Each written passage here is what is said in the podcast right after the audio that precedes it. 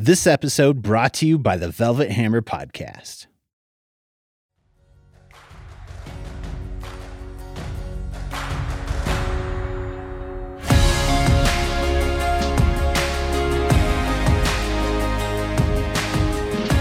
This is Young Lawyer Rising from the American Bar Association Young Lawyers Division and Legal Talk Network. I'm Sonia Russo. For our next two episodes, we're talking about an issue that affects all of us, but that none of us really want to talk about financial wellness. With stagnating wages and the always increasing cost of housing, especially with the bonkers housing market we're experiencing right now, it doesn't just feel like life is draining your wallet even more than usual it is. For me, it feels impossible to somehow save enough for my retirement, an emergency savings account, a down payment on a house. Thanks, Denver. My health savings account, and to pay off my car loan. Luckily, we've got two special guests on the show to help us break it all down. Ravi Ramanathan is the Director of Investigations at the New Jersey Office of the State Comptroller. Ravi is also basically my unofficial financial advisor, along with my mom. He's one of my closest friends, and he's super knowledgeable about personal finance. Before going into public service, Ravi was in Big Law, and he was a federal law clerk. And before all of that, we met at Brown in August 2005 in the Brown University Orchestra and discovered a shared love for the TV show The West Wing while studying at Wayland House, my freshman dorm. And thus, a lifelong friendship was born.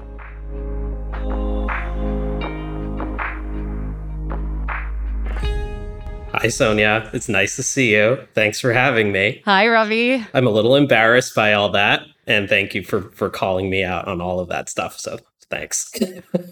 No, I'm so happy to have you on the podcast. It's a real pleasure. We also have with us another special guest who regular listeners of the podcast will know, Mathew Kerbis. Mathew, do you want to introduce yourself? Yes, my name is Mathew Kerbis, and I am also here.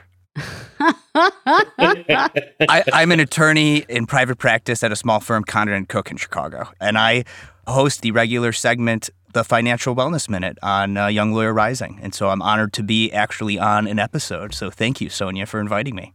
Yeah, of course. I'm I'm very happy to have you too. And the reason that we've got both of you is that today we're going to be talking about a very important issue for I think really all young lawyers, lawyers in general, and certainly for all of us, and that's financial wellness.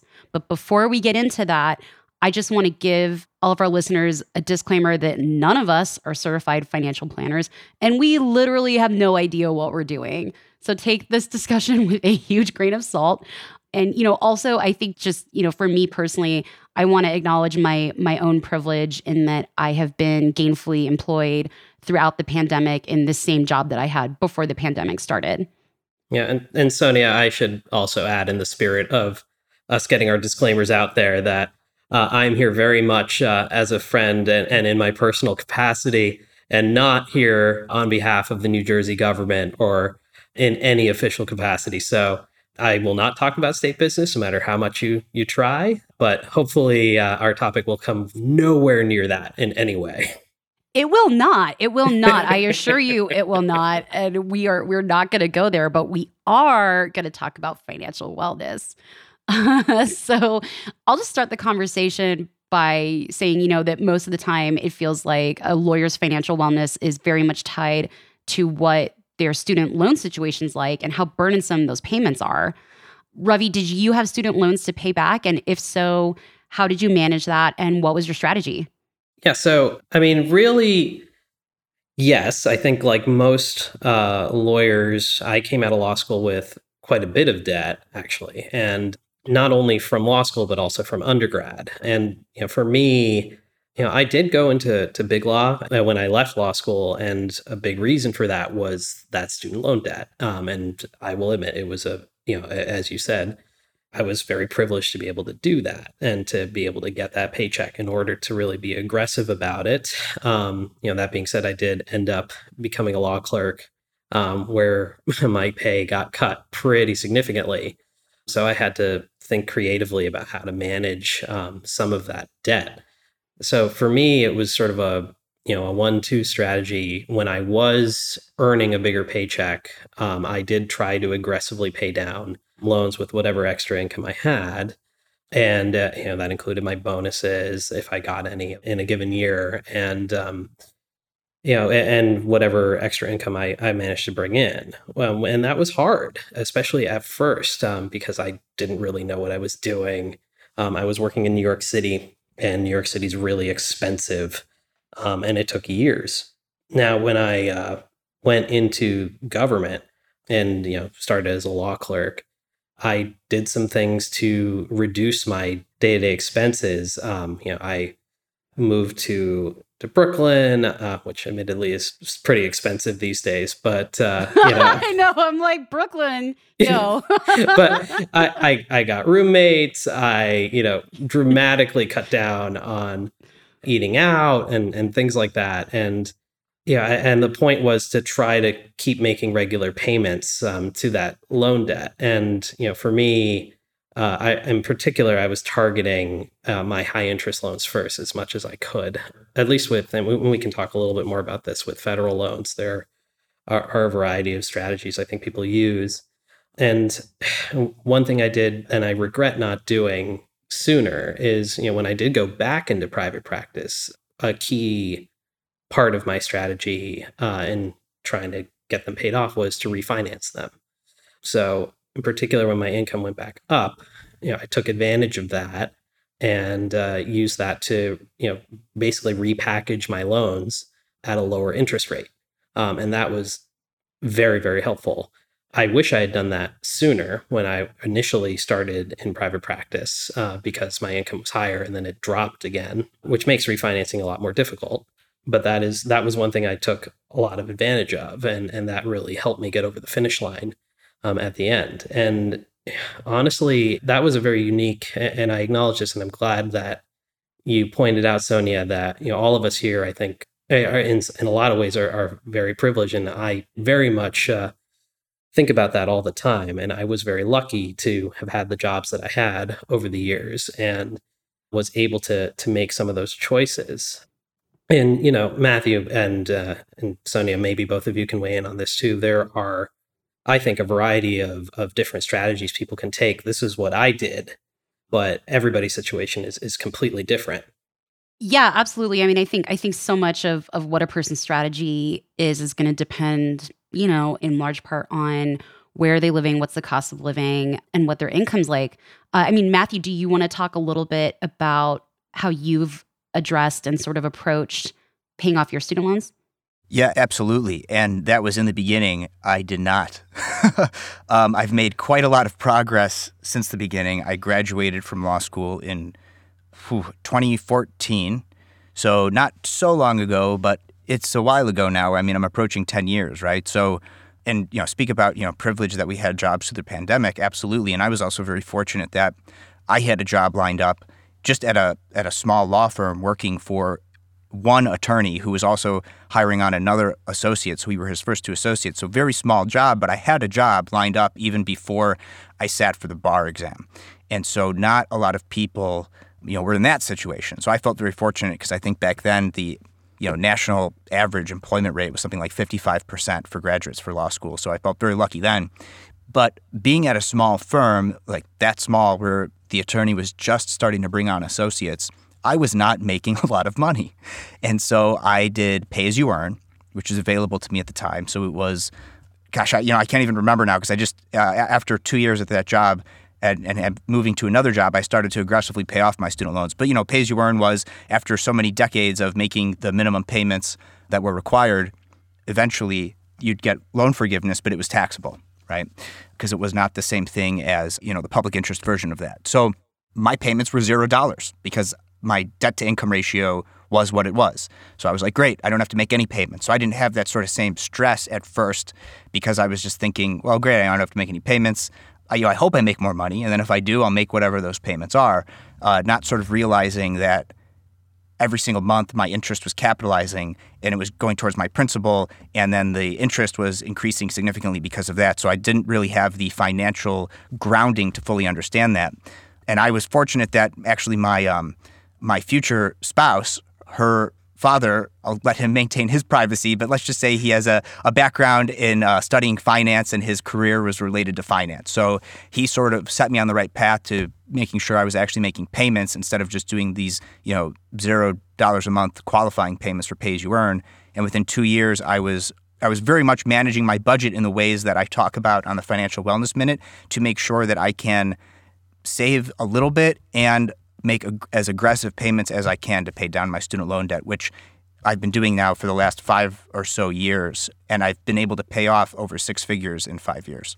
Oh my goodness, Mathew. That's like, that's tremendous. I still have over 50,000 left, so I've got my fingers crossed for that debt forgiveness. but, you know. wow. I think everybody has their fingers crossed on the debt forgiveness, I think. Yeah. Yeah it's interesting that you you bring up the capitalization because I feel like that's a trap a lot of people fall into. And it's really hard, right? Like in particular if you're you know operating on a relatively small salary and your federal loans allow you the flexibility to make lower payments. That's very tempting, right? And of course the downside to that is you're barely paying off the interest or you're not paying off the interest on your loans and then that eventually gets capitalized into your principal balance and then that increases your interest in the long term, which is just a, a vicious cycle of awfulness. I think being aware of that and trying to you know be aggressive in, in paying it down as quickly as possible, I, I think is important to realize. But though I acknowledge that you know that can be very, very hard. And it's something that I, I was always afraid of and you know some people you know are just not in a situation where they can be aggressive with their loans right away. But that was always in the back of my mind. And mathew i'm sure you have thoughts about that. Yeah it's just um it's definitely not explained going into law school. And and for everyone um you know they have a different context right? Like context matters going into law school coming out of law school. And i think you know one of the things that i will tell to high school students and college students that are considering law school is you know, you really have to try to appreciate the opportunity cost here and, and understand, you know, the financial decisions you're making if, you know, if you really want to be an attorney. Because looking back, I do sort of wonder would I have more aggressively pursued scholarships? Would I have maybe picked a law school that I got, uh, you know, more of a scholarship towards? Being an attorney was the right career choice for me, e- even given the cost. Uh, you know, the cost benefit analysis wasn't there. You know, knowing what I know now, looking back, you know, if I was just wanted to go and make the most money, I would have gotten a job day one out of college and just worked for three years and then had three years experience, right? Like if that was my goal. But I wanted to be an attorney, so it was the right choice for me. But for other people, they might see an attorney as a cash grab or a career where it's guaranteed, you know, I go to be an attorney, I'm going to make money. First of all, I think you're going to burn out very quickly. And second of all, uh, what we're talking about here with the student loan situation is unless you know you're sitting on a pile of money, and some people are, and that's great, or you you get really good grades and you get an excellent scholarship, that's great. But most people going to law school are, are not going to be in that situation. You know, you have to seriously consider and learn and try to educate yourself on exactly you know the, the little things like capitalization, right? Yeah, absolutely. And I mean, I'm really glad that you mentioned that, Mathew, that you know, and maybe this is a function too of when I went to law school. Like, so when I started law school and then when I graduated, I graduated from college in 2009. The US financial markets and like really globally, like everything was melting down in the fall of 2008. It was super scary. And so I ended up taking a year between college and law school. But that year, it turns out, was super helpful to me personally in terms of figuring out kind of what you were talking about in terms of, you know, the opportunity cost of going to law school because there is an opportunity cost, right? Like you're you're sitting in school learning and not making money, you know, whereas you could be maybe working a job and, and getting more experience and also making more money, right? But I I was an AmeriCorps member that year between college and law school.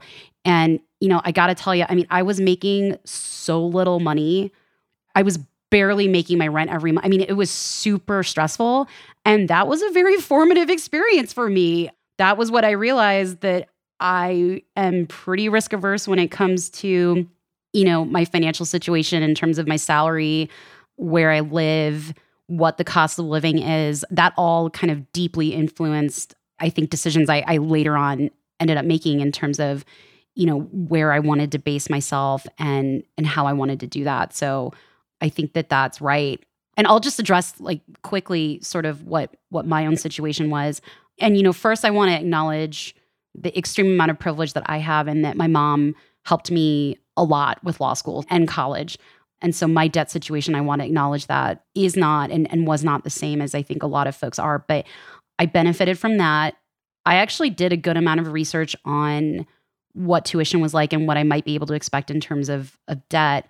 And then, you know, huge shout out, I guess, to like the exit counseling at Boston College Law School. I mean, I understood that like that if I if I picked the pay as you go option, I had primarily both subsidized and unsubsidized Stafford loans. So those those are federal loans.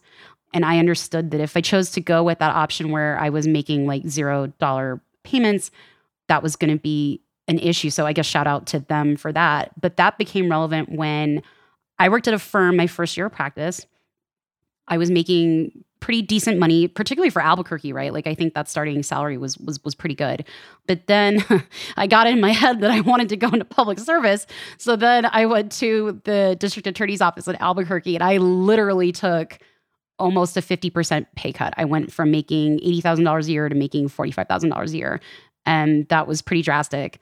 But this whole time, and again, going back to like decisions that I made that were influenced by, you know, my experience with this, when I moved back home to Albuquerque, I actually decided to move in with my mom at home so that I had more available income to pay off my loans as quickly as possible. And that was what I did. So when you all are talking about paying off your loans aggressively, that's exactly what I did. I think I was spending, I don't know, I think I was putting something like two thousand or maybe three thousand dollars a month towards my loans, like my first like several years of practice. So that helped a lot. But then when I started making way less money, I kept making the same level of payment. But again, that's because I was living at home with my mom, which was fun. I mean, we watched Jeopardy every day, and that was great. I mean, pour one out for Alex Trebek. I miss him.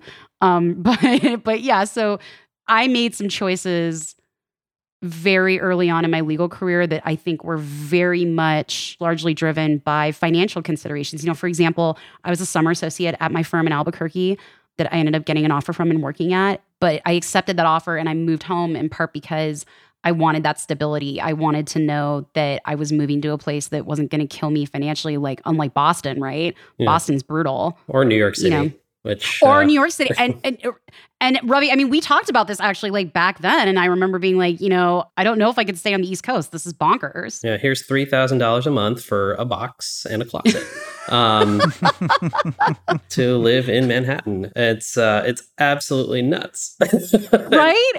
Right. But I think that relates to Ravi to what you were saying before that it can be really hard to make those aggressive payments on student loans in the beginning of your career. Yeah.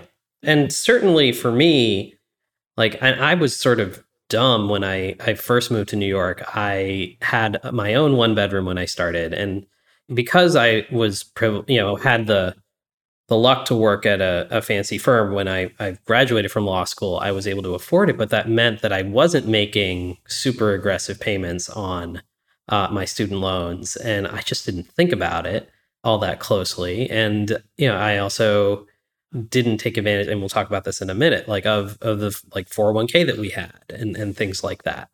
Instead i spent money on things new yorkers spend money on which was an apartment that i really should have had a roommate when i moved to new york and i didn't. And you know it was great. I, I ended up getting a roommate the next year and actually ended up loving that living situation uh, in brooklyn more than you know anywhere else uh, during my time in new york city and uh, I really just should have done that sooner. And it's very easy to sort of fall down, and particularly in expensive cities like New York or Boston or or LA, you know, like to just sort of go down the rabbit hole of things people spend money on there. I think the the common joke is, you know, brunch is the reason I'll never own property. That's un- unfortunately very very real. Uh, more real than you would think. We're going to talk about this later too, but that might be a little bit my problem. But that's not what we're talking about right now. yeah. But I mean, that's that is very much a trap, right? Like you're particularly when you're setting out at the beginning of your career.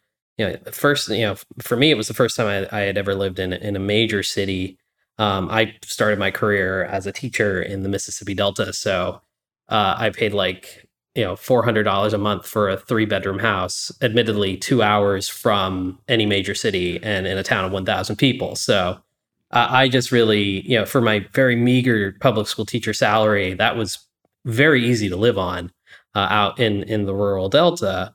And then when I graduated from law school and then moved to one of the biggest cities in the world and uh, one of the most expensive cities in the world, uh, I just did not appreciate just how easy it is to fall down that rabbit hole and you know spend hundreds of dollars on on going out to restaurants every week if you're not careful.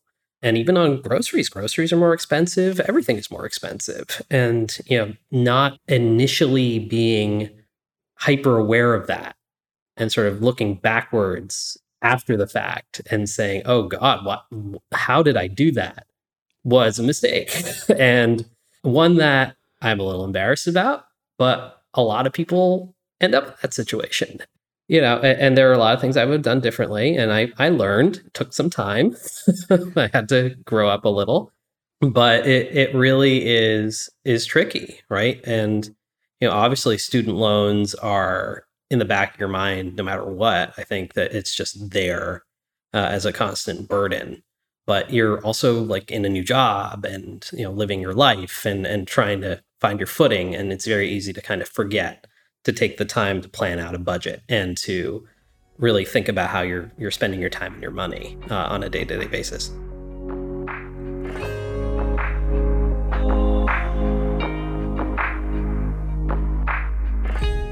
We hope you're enjoying our conversation about financial wellness with Ravi Ramanathan and Mathew Kerbis. We're going to take a quick break to hear a message from our sponsor. We'll be right back. The Velvet Hammer podcast is a down and dirty look at what really makes trial lawyers tick. Nationally recognized and award winning plaintiff attorney, Karen Koehler is an aggressive, charismatic, and dominating litigator wrapped up in a sweet little mommy grandma package. Her colorful stories teach lessons drawing upon 35 years of experience, including the sensational four month Ride the Duck trial in Seattle. Subscribe for free on your favorite podcasting app. Welcome back. We now continue our conversation with Ravi Ramanathan and Mathew Kerbis. That makes me ask the question, you know, what shocked you into that realization? Because one of the financial wellness minutes that we have talks about tracking what you spend compared to what you earn. And I wonder if you did that, maybe you would have been shocked into it sooner. But what was it, if you can recall, that sort of made you realize, whoa, I'm spending way too much money? Yeah, it was. Eh, this is an embarrassing story. It was after a date I went on where the the guy I was I was on this date with was pretty wealthy and only a couple years older than me, uh, and he wanted to go to Babbo, um, a restaurant in a very fancy restaurant in New York City, oh, and no. and you know, sort of kept ordering food and then me not wanting to you know this yeah obviously i did not stay with this person but it was it was a very it, it, was fun and extremely expensive and me wanting to save face and not let this pretty well off person pay for the whole thing i paid for half of it. And then i sort of thought after i looked at that bill like well uh, I should probably check what my spending trends are because I don't know how I ended up doing this. This is crazy.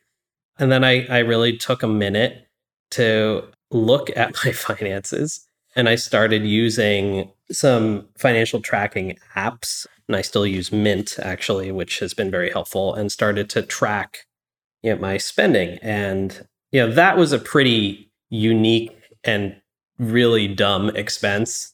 But yeah, it was one of those things where I was like, well, why did I do that? And why was I comfortable doing that? I mean, may- maybe I felt pressured into, you know, in this very unusual circumstance, but I, I shouldn't have put myself in that situation. And I should have thought about uh, my budget a little bit more. So a little embarrassing, Mathew, but that's that's what did it. I love that story because I think it, it's an interesting moment that you specifically remember. But just to give our listeners a little bit of, of background and, and why I started cracking up when you were telling that story is because if I'm remembering correctly, Babbo is, I think, now closed, but was the Italian restaurant that the now disgraced Mario Batali cooked at in New yes. York. It is well regarded. It's one of the best, or was one of the best restaurants, certainly in the country, and it is expensive as hell. Yeah. Is, does all that sound right? That is right. I also have not been back since. You're like, oh my god, I can't. Like, I have a financial hangover from that place. I can't ever go back. Can't do it. I won't do it. It's that was indulgent for me. So it was, uh, and it's it's still open, I believe. Um, but Oh, yeah, okay. uh, but at the time that I went on the state, this was pre Mario Batali, you know, all the uh, things that came out about him. So certainly had no idea at the time. Oh yeah, no. I mean, none of us did, right? I mean, who knew that? But yeah, Babbo is is a ridiculously expensive restaurant. So I I love that story. But I'm also sorry that happened because you know too, and I think that, and I don't have a similar story like that, but it's a little bit similar in the sense that when I've gotten myself into financial kind of situations that weren't great you know and in the category of like embarrassing and, and we're going to talk a little bit about this but um, there have been two specific times in my in my time as a lawyer that i recall having just too much credit card debt. I had way way way too much credit card debt.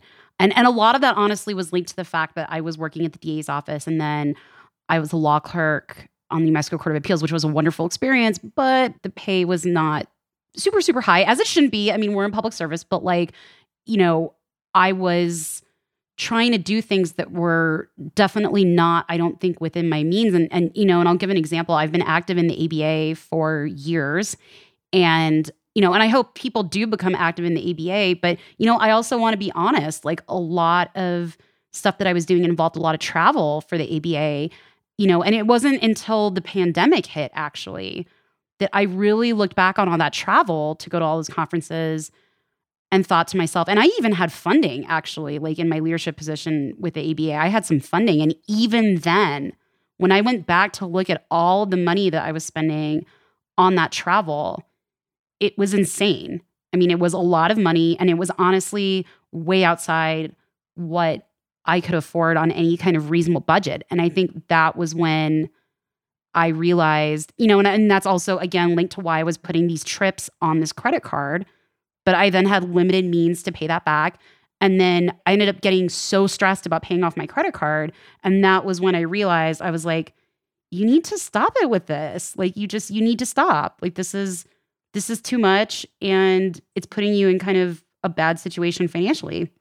Yeah. I mean, I love restaurants. I mean, don't get me wrong. Babbo was delicious. And I feel guilty. I feel guilty saying that.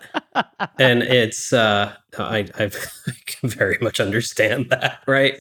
And it's it's fun, right? Like you living your life, right? And then you get that credit card bill and you're like, "Oh my god, what what is this?" yeah, yes, yeah, exactly. And I think, and sorry, so you brought it back to what I was gonna say, which was that I felt like I had to keep up kind of with my friends that had, you know, that were that were doing all that travel.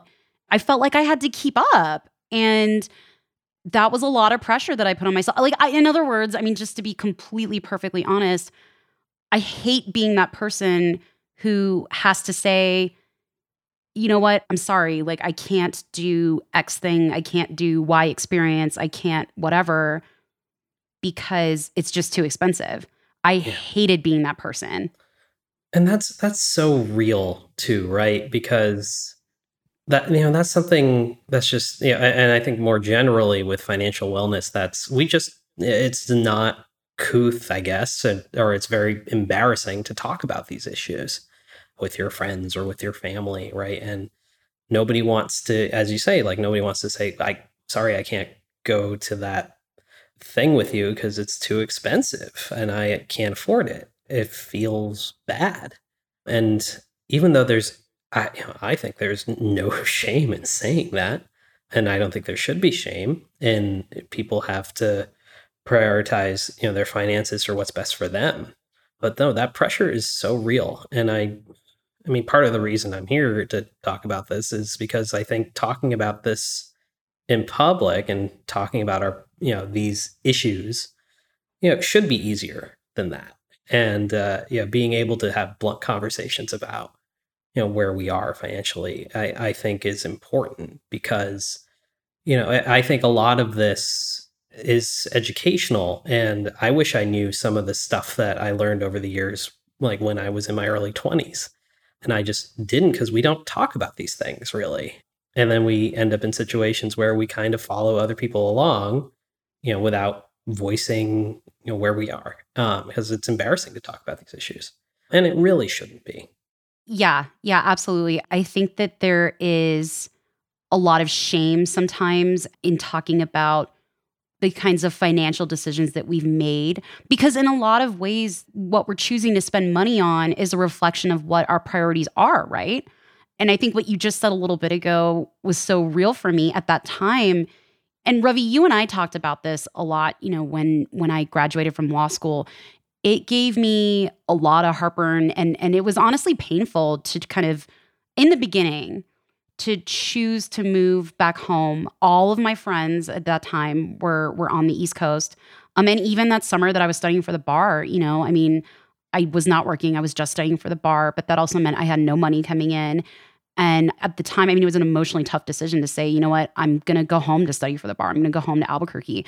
And that was very hard because all of my friends were in Boston and were studying for the bar actually like together whereas I was like running around like my mom's house like studying for the bar like all by myself but like it just it was yeah there's just there is a lot of shame in that because too at the time I think I was prioritizing travel so much because I had moved to Albuquerque I was building up my life there. And you know now I'm proud to say I have lots of wonderful friends in New Mexico.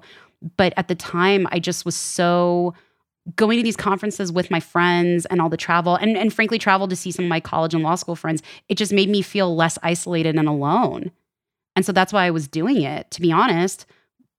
But i just did not really have the financial room like really the income to be doing that so yeah so i think that that shame element is real and i and i hope that you know i hope that just because you know by having this conversation like hopefully maybe we're empowering like one more person to not feel bad when they have to say you know when they know in part because they've done a budget and they've followed you know mathew's like tips in the financial wellness minute when they know hey this is a thing that i actually legit can't afford and so i'm sorry like i can't i can't do it. Yeah like that Babbo story i told is something i'm still embarrassed about so i'm trying to get beyond shame here guys so I, I hope that will encourage other people to you know, embrace their you know the weird financial situations they might find themselves in and try to avoid getting into them in the first place. Yeah, absolutely. So in line with that and kind of in line with what we've been talking about, you know, one issue that I, I struggled with a lot when I started practicing was the advice that I should actually wait to pay off my student loans if doing so would allow me to save you know more money for for retirement and particularly for you know, a down payment for a house, something like that. But as I'm finding out now, you know, like in my mid 30s, as I actually am trying to like figure out how to buy a house, mortgage lenders do look at your debt to income ratio. And I am really glad that I buckled down and very aggressively paid off my student loans. They've actually been paid off now for over a year in my first seven years of practice because if I hadn't, that debt to income ratio would look really, really bad. But on the other hand, I don't think I've saved as much for retirement, for example, as I could have. And I know I haven't saved as much, you know, for a down payment as I could have.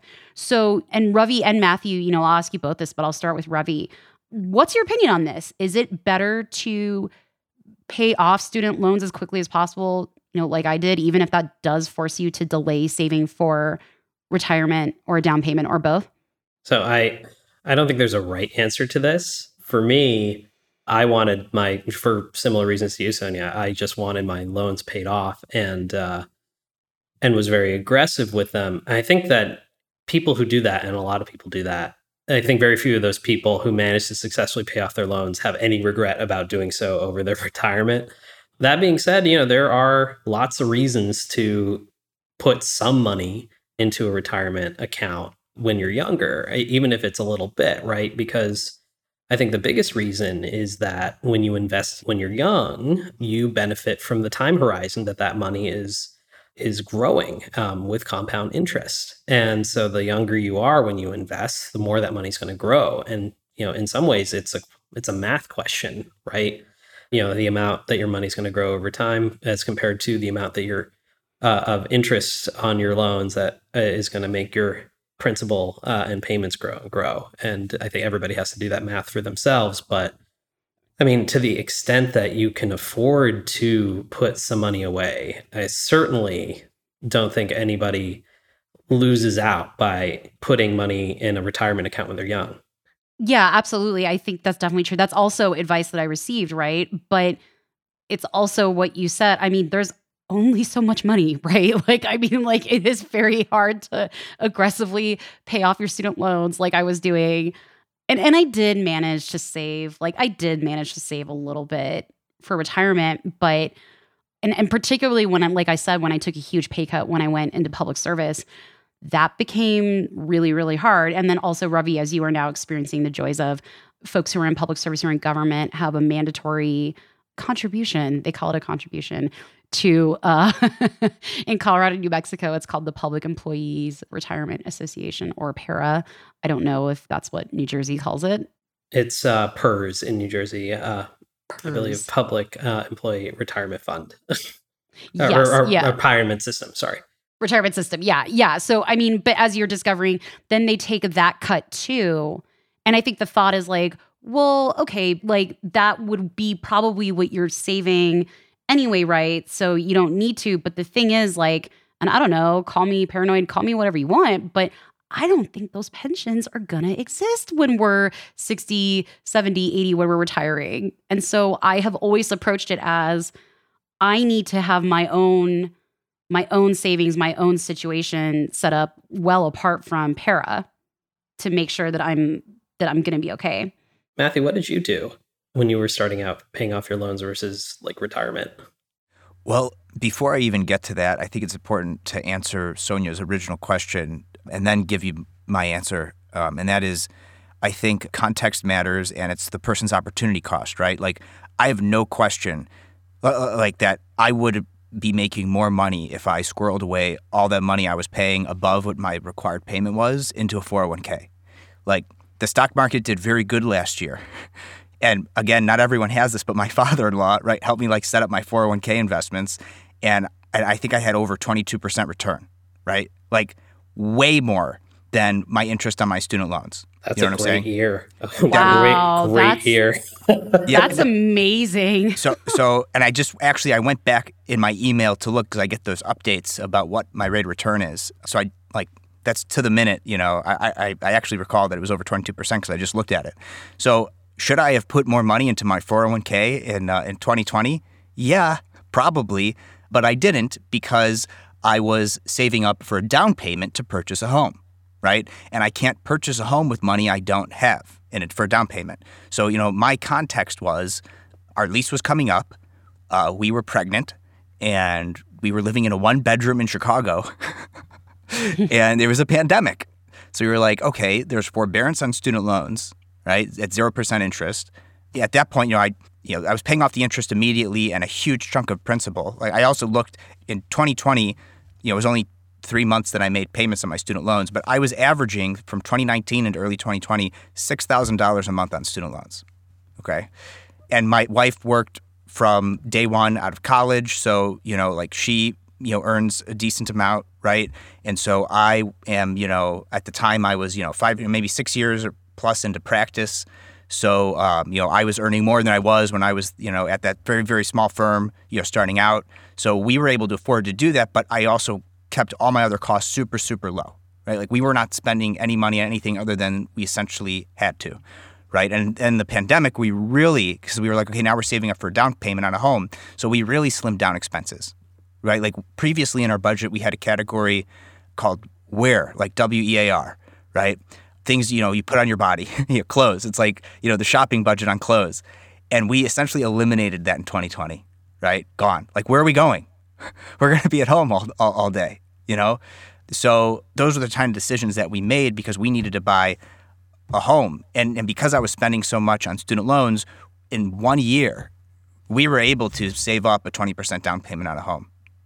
Right now, like, and this is one of the ways where I feel sort of bad because in the pandemic you know, a lot of people were hurting, and you know, we we're still going to see some terrible, terrible fallout from you know failure of rent assistance and, and other issues going on right now, you know, in this country and around the world in terms of housing. But I was lucky enough that I was able to actually, you know, that like the pandemic really helped me. I don't know that I would have been able to save up to buy a home if the pandemic didn't come. We would have just rented a larger place, probably. But to you know, to go back to the original question, I think it's not it's not a black and white answer, right? It's like a little bit of both. You know, you put some into your 401k that you can, and you put away as much as you can for your down payment while making hopefully a little bit more than your minimum student loan payments to see that you're actually paying it down, not just your minimum, you know, payment plan that your your debt load is actually increasing. Because like Sonia said, you know, debt to income ratio. Had I not been paying off all my student loans, you know, leading up to that, even though I still have student loan debt, I don't know that I would have gotten as good of a rate as I got, which was the best possible rate I could have got. Yeah. Uh, and, and my, my, you know, I'm very lucky. My, my spouse also has excellent credit, right? So not everyone's in that situation. But I, I, do think, at least at the time that we're recording this, they are looking at legislation to change that requirement. So hopefully that comes to pass. So I think that answers your question. Yeah, yeah, I think it does. And you know, the only thing I'll say is is just to acknowledge that especially for those folks that are in government service, I do want to acknowledge that it is really hard to put a little bit aside for, you know, retirement and to also try to save up for a down payment and to pay off your loan. So like, I mean, that is that is really difficult.